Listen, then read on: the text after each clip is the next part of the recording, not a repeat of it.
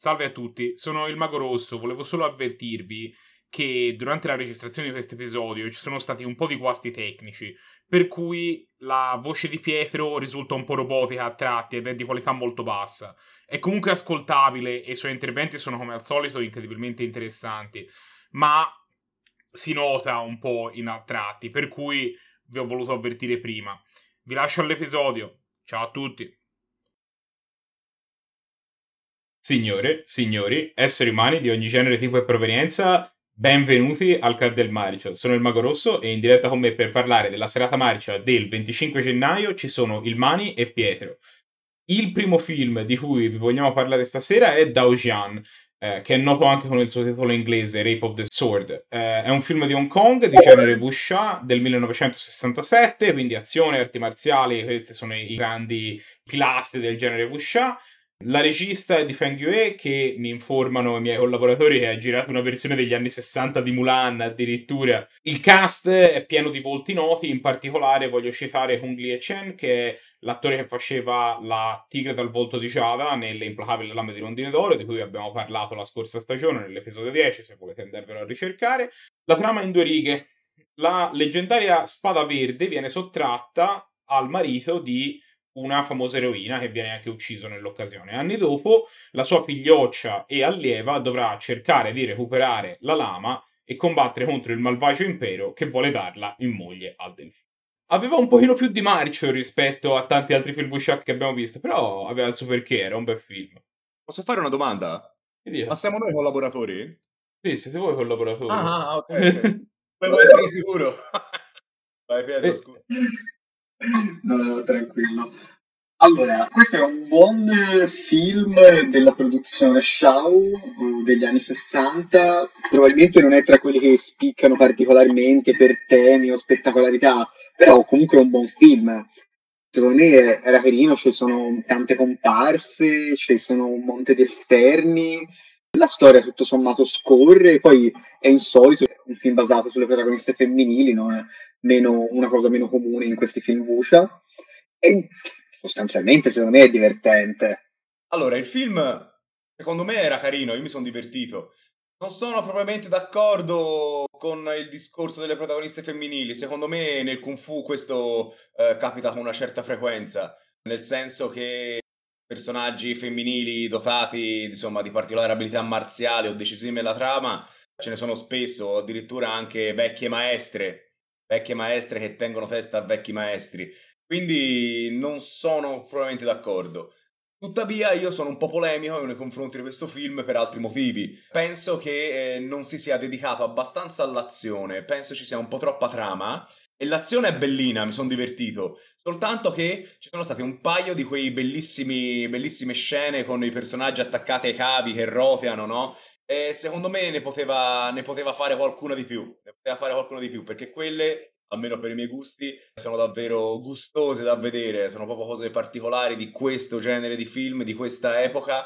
E ne avrei voluto vedere qualcuno di più mancava la specifica arte marziale segreta vecchia di 5.000 anni che poteva imparare non c'era proprio un'arte marziale riconoscibile però comunque, comunque era spassoso. A parte il, il, tizio cattivo che aveva la sua incredibile arte marziale fatta utilizzando le maniche della camicia. Vabbè. in compenso e quello ci ha portato alla scena più incredibile del film. In compenso c'era questa spada che se la rubavano tutti, porca miseria, sembrava Excalibur eh, invece che spada, una, una, normale spada. Eh, però evidentemente era dell'imperatore, quindi dotata, dotata di grandi poteri. Quindi sì, il film, il film secondo me è godibilissimo. Ci sono delle marciate mostruose, io lo devo ormai va tirata fuori questo film plagiava il commento musicale di Per qualche dollaro in più e quindi ci trovavamo queste scene da un film Hong Kong come le abbiamo visti 2000 con uh, le musiche di Morricone, no? Che sembrava fosse arrivato Clint Eastwood ad Agua Caliente. E tremenda, tremenda. Ora è vero che negli anni 60... ci stavano pure, ci stavano pure bene. Sì, sì. No, era stranissimo. Questo ha ulteriore conferma che il maestro sapeva scrivere bene. Però eh, ci ha fatto un po' strano, cioè lì per lì ci siamo messi a ridere. Poi quando ci siamo resi conto che era effettivamente Morricone, un pochino le palle ci sono cadute. Ma Non Anche solo. perché non credo che sia un audio rimesso per l'Italia, perché cercavo, ma non ho trovato un titolo italiano di questo film. Secondo me in Italia non l'hanno mai visto. No, ma l'abbiamo visto in cinese, l'abbiamo visto in lingua originale. Vabbè, ma li guardiamo sempre in cinese questi film, eh? E che magari certe volte questi film hanno delle distribuzioni europee e italiane cambiate. Capita, non ti dico capita spesso, però può capitare. E invece questo era proprio fatto per essere mandato nel cinema di Hong Kong a quella maniera lì. Ma poi non era che non è che c'era in una scena, era continuo, era No, proprio uno dei tutta. temi principali di film. Se non che le scene in cui Cal galoppava c'era la colonna sonora di un film palesemente di John Ford, insomma, degli western classici americani che si sembrava in Arizona. Parlando poi di plagio, secondo molte persone che hanno lavorato a questo film, in realtà la sceneggiatura stessa è un plagio del romanzo da cui poi hanno tratto quando era inizio 2000 il film La tigre e il dragone. Infatti ci sono diverse somiglianze, tutta la vicenda della spada invincibile, eh, la ragazza esperta di arti marziali che è stata istruita da una ex ladra, anche lei esperta di arti marziali, in molte cose si assomiglia. È vero, è vero. Non ci avevo fatto caso a questa cosa qui. Però è vero. Questo quindi, quindi gli, gli aumenta, diciamo, il coefficiente di marcia, quindi era particolarmente adatto per le nostre serate. Altra scena che aumentava il coefficiente di marcia era quella scena incredibile in cui a un certo punto per mandare avanti la trama non si trova niente di meglio che mettere la protagonista insieme a un tizio che è appena apparso, che è una specie di ladro gentiluomo, a fare un numero di musical in un bosco in cui loro si raccontano le rispettive storie, i sogni, le aspirazioni cantando in- nello stile dell'opera di Pechino. Cioè, volevamo morire, era incredibile. Forse stato il mio momento preferito del film. Era tutto sbagliato, era tutto sbagliato. E io, e io in quello sbaglio ci sono proprio sguazzato. Sembrava uno di quegli western americani degli anni 40-50 in cui c'è la bella che finisce nel forte dei nordisti e a un certo punto, dopo aver fatto acrobazie a cavallo, cominciano a cantare le bellezze e il futuro radioso della nazione. Altra nota di merito al quel protagonista che appare verso la fine, il maestro Liu, gli piombano in casa, gliela demoliscono, gli prende fuoco tutto, ma lui non, non fa una piega e ai ribelli così. Vieni con noi, maestro Liu. Ah sì sì, vado anch'io. Poi vabbè, il maestro Liu quando gli chiede aiuto arriva. Ma effettivamente io la presenza di maestro l'ho ben capita alla fin fine. Sembrava lanciare un aggancio per un futuro seguito. Sì, vero, perché a un certo punto, insomma, vabbè, tutti si ritirano allegramente in montagna per combattere il male. Eh, effettivamente ci Sì. dovrebbe essere. Sì. Volte- quello è un elemento, come dire, tipico del- di queste storie di arti marziali cinesi, no? Che i buoni che sono stati esiliati dai cattivi funzionari o insomma dei nobili corrotti si ritirano nelle montagne a fare i briganti, ma in realtà sono loro il vero spirito della Cina, che era un po' una delle trame preferite dal, dal grande timoniere Mao. Mi pareva strano che ancora Petro non avesse tirato fuori la lettura di secondo livello politica. Per quello è il migliore di tutti in questo. Te Pietro prima dicevi che non c'è nessuna arte marziale segreta vecchia di mille anni, però va detto che la protagonista e la, la sua maestra hanno un colpo segreto che è quello di tirare queste monete, no? Che si vede nel film, È vero, quello era carino. che, che lanciano le monete. E lo dico questo non tanto per questo film, ma perché poi ne parleremo durante il secondo film. Quindi faccio un attimo un flash forward. La maestra aveva anche quel potere incredibile della, della cinquina rovente. Ricordi Ah, che vero. al, al principe cattivo gli tira il ceffone sul petto e gli rimane tipo stampato il segno della mano.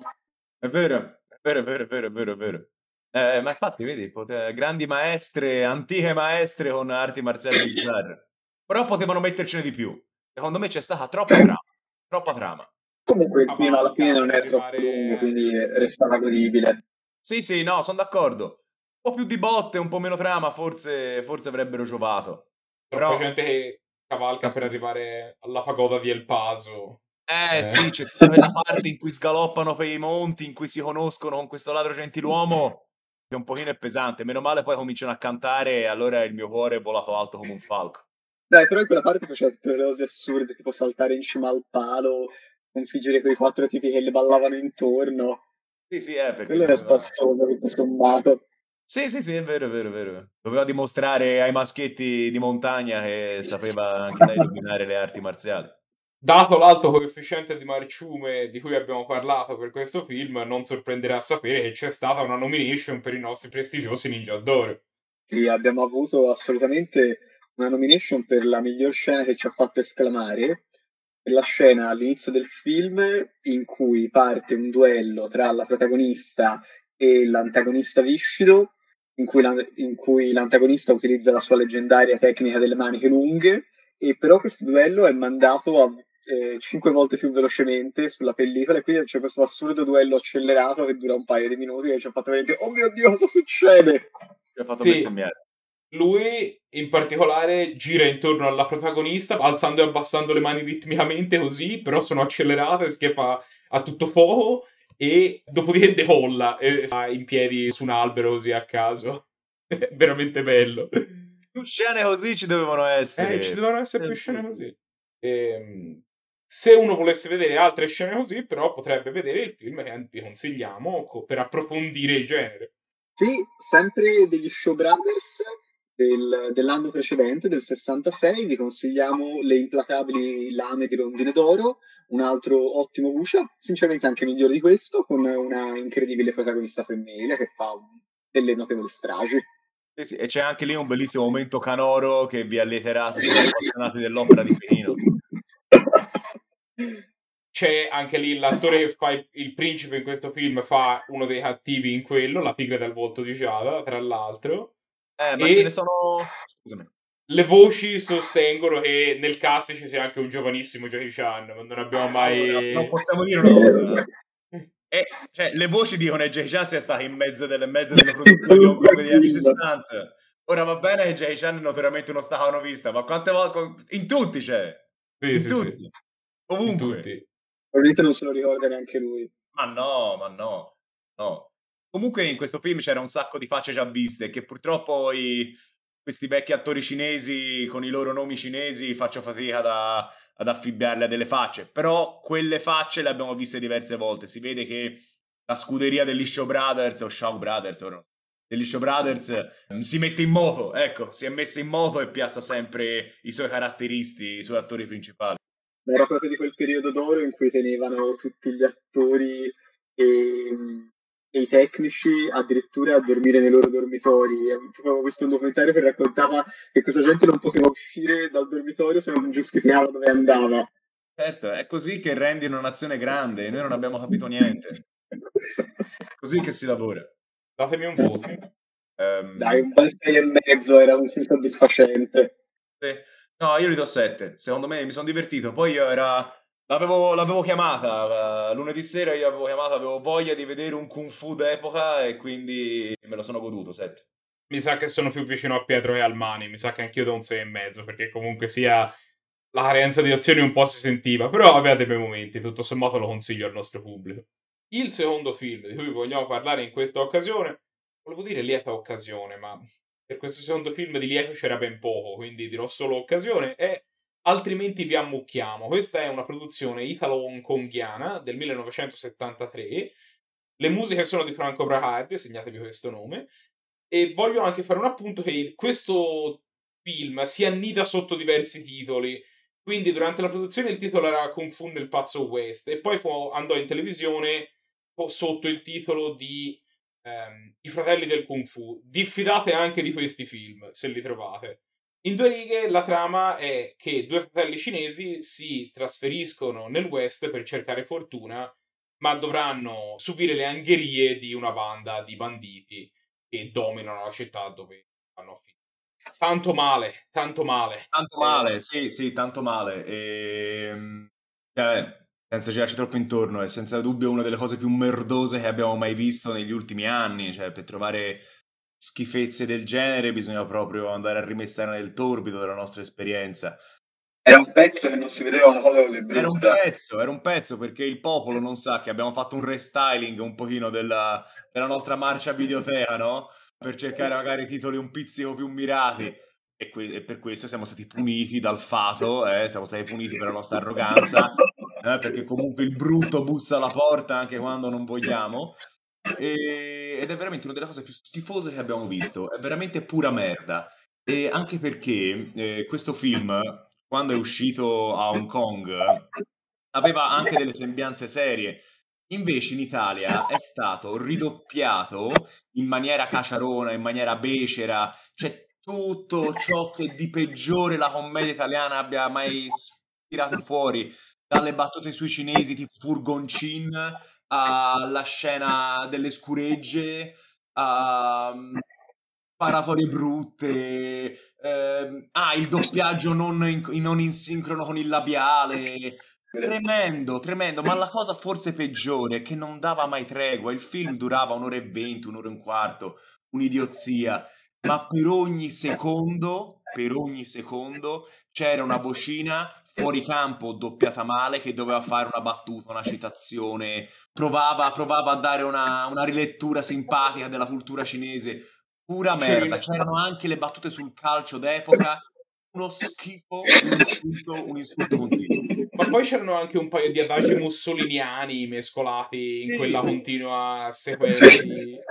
Perché eh, c'era questo personaggio vestito di nero che poi lui ha anche una faccia conosciuta dello spaghetti western era tutto vestito di nero, lo chiamavano il nero e quindi di conseguenza mentre faceva le sue mosse, le sue rissette, eh, le sue sparatorie doveva dire tipo molti nemici, molto onore, eh, faremo del Parlamento un bivacco per i nostri manipoli. Che merda, merda, pioggia di merda. Non ce lo meritavamo, non ce lo meritavamo per niente. No, e, e, comunque non solo il doppiaggio era terribile, ma anche il film in sé era veramente bassissimo livello. Sì, sì. Era girato in maniera sciatta, uh, illuminato malissimo, in ambienti spogli e completamente maniaci. Cioè, non è che basta dire che sei nel West per sembrare nel West, cioè si può fare tutti i miracoli del cinema, ma proprio loro non ci provavano nemmeno. Era montato in maniera terribile, non si capiva assolutamente niente di dove erano, cosa facevano, perché e veramente gli attori inqualificabili era quindi veramente una delle cose peggiori degli anni 70, davvero. Pura merda. Ma se, se l'avessimo visto in lingua originale sarebbe stato solo brutto. Secondo me sarebbe stato brutto uguale, ma sarebbe stato un film da 4 e mezzo.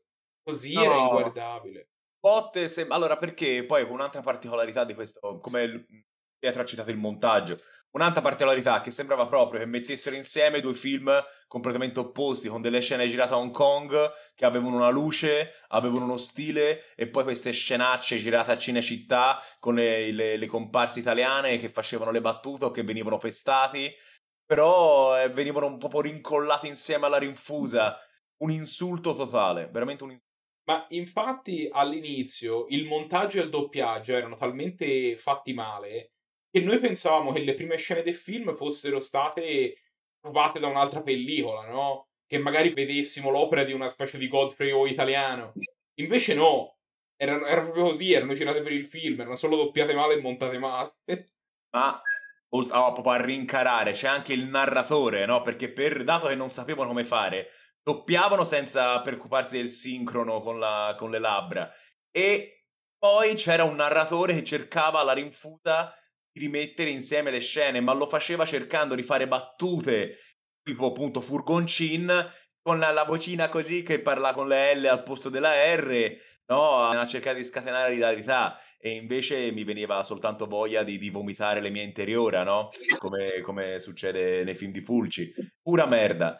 C'è da dire che all'interno del club c'è stata una voce fuori dal coro perché Emiliano ha definito sempre attuali le gag con le scuregge. Quindi, quindi, io ci tenevo, ci tenevo, a riportare questa opinione, no? Nello scandalo generale Emiliano prende parole e dice sempre attuale.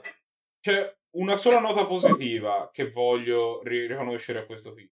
Che durante la visione il presidente ha sofferto tantissimo e di ah, solito è sempre lì che se la ride mentre noi questo guardiamo Lino Banfi o qualche altro orrore. Invece lì ha patito anche lui. Bene. Certo, perché il, perché il Paresio è, è, o il presidente è un integralista della, della lingua originale. E quindi una cosa ridoppiata a questa maniera è proprio la sua nemesi naturale, non c'è niente di peggio per eh, sottomettere il paresio. Sono proprio contento. Bravo, hai fatto bene a ricordarmelo. Non sì, abbiamo... perché negli anni 70 venne fuori due o tre volte di fare questa cosa terribile dei ridoppiaggi.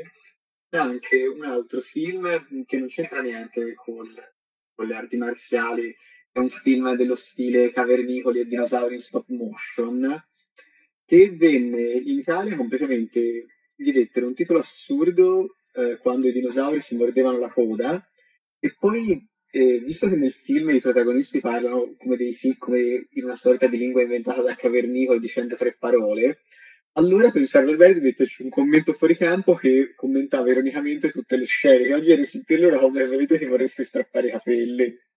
Comunque ogni tanto mi è capitato di scaricare i film e scoprire che erano in lingua originale con però il commento in russo. Cioè, certe volte certe edizioni dell'Est eh, hanno il vizio di, di, commentare tutti i film d'arte, ma tutti i film di Van Damme li trovi commentati in russo. Eh? Ah, ma per quello è una cosa che fanno nell'est, nell'est Europa piuttosto che doppiare abbassano il volume e poi mettono una voce fuori campo che, che, senza intonazione dice che cosa stanno dicendo i protagonisti. È una cosa che io giuro non riesco a capire come facciano a guardare i film a quella maniera. In tutto questo abbiamo parlato già per svariati minuti di quanto facesse cacare questo film e non abbiamo ancora intaccato il discorso della colonna sonora. Giusto. È difficile chiamarla colonna sonora. No, sono tutti pezzi belli perché sono tutti di altri film. Sì, sì, sì. È curioso perché in questa serata abbiamo visto due film ed entrambi plagiavano le musiche di Morricone, perché anche in questo, come in Rape of the Sword, anche in questo ci sono le musiche di Morricone plagiate. E c'è anche James Bond.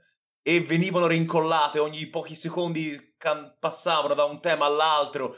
Era una punizione visiva ma anche uditiva. È come se tutti i nostri peccati si fossero riversati su di noi. È proprio quell'uso sbagliato delle musiche in stile, ma proprio Dunia Curta nella Dam, eravamo a quei livelli lì. Credo di aver, ora magari ero in, ero in, preda a una crisi mistica, però credo di aver sentito anche il tema di Benny Hill a un certo punto. Sono quasi convinto. Ci può stare. Sì, Quello sì. me lo sono perso, forse è come ah, quando ti apparve Angela Lansbury nel ghiaccio mentre guardavamo la visione Inframan. Forse sono sensibile, quando, quando, soffro tanto il mio, cerco di separare lo spirito dal corpo, no? E quindi provo esperienze extrasensoriali. Io sono d'accordo con te, non ce lo meritavamo. Non ce lo meritavamo per niente. Eppure li vogliamo bene al genere. Vogliamo bene a entrambi i generi. Sia eh, sì, allo sì. spaghetti che, anche al kung fu. Dovrebbero, dovrebbero darci più soddisfazioni, siamo, siamo fedeli, siamo fedeli. In compenso, però, i, i, fratelli del Kung Fu sparavano, sparavano, le monete come nel primo film. Eh, è vero, c'era anche qui la stessa, la stessa, tecnica. Capito? Quindi le monete, Morricone e il Kung Fu uniti in due film, crea, fatti in luoghi diversi, tempi diversi. Curioso, no? Il, come dire, il destino del marcio, come, come è ironico, no? E unisce i suoi puntini e noi ne siamo le vittime. Una sola nomination per i Ninja d'Oro, ma terribile. Eh, peggior film pura merda, volata di sterco, insulto, un sacrilegio. È veramente, non me ne ero così scandalizzato da tempo. Spero veramente che tutti coloro che hanno partecipato a quel film abbiano patito una vita di stenti e di sofferenze. E se uno volesse vedere qualcosa di un po' meglio? Allora, mm, allora, un po' meglio, allora parecchio meglio, noi vogliamo consigliare un film dello stesso anno, del 73 mi pare, che si chiama Il mio nome è Shanghai Joe è uno spaghetti western con il kung fu, con un protagonista cinese. Non è un capolavoro, ma è un film venuto bene. Probabilmente aveva le stesse intenzioni, più o meno le stesse intenzioni, e è un bel film, eh? Guardatevelo, è molto carino. Poi noi ci teniamo a citare anche un altro film significativo per la nostra esperienza, perché quando parliamo, diciamo, di kung fu, sì, scusatemi, di western con le tinte di commedia, no? Che è un altro filone interno allo spaghetti western iniziato con Trinità, eh, noi imba- ci imbattiamo sempre nel seguente titolo, Cipolla Colt. Ora, Cipolla Colt, anche questo è veramente un film di merda, ma dato che è stato uno dei primi del genere che abbiamo visto, ci è rimasto particolarmente dentro. Quindi, se volete offendervi, se dopo aver visto questo film volete, diciamo, continuare a stare male, vi consiglio anche di guardarvi Cipolla Colt, che nonostante tutto ha al suo interno un protagonista come Franco Nero e un regista come Castellari film di culto, a me mi affisce cacare, però uh, per, alcuni, per alcuni questo si chiama culto. Datemi un voto. Due. Non gli do uno unicamente perché il parente ha sofferto durante la visione e questo mi ha sollazzato. però, eh, però due. Uno. Io sono severo. Questo è forse nella top 5 dei film più brutti che abbiamo visto al club. Brutti, di merda se ne è vista veramente tanta. eh. Abbiamo visto colate di merda, dovremmo fare uno speciale sulle, sulle- sulle schifezze che abbiamo visto. Però questo, questo sgomita per arrivare subito in prima posizione. Darò un uno e mezzo. Non Ah, farò il democratico, mi eh, metto tra di voi. Ma vaffanculo, prendi posizione. Uno o due? Va bene, darò due.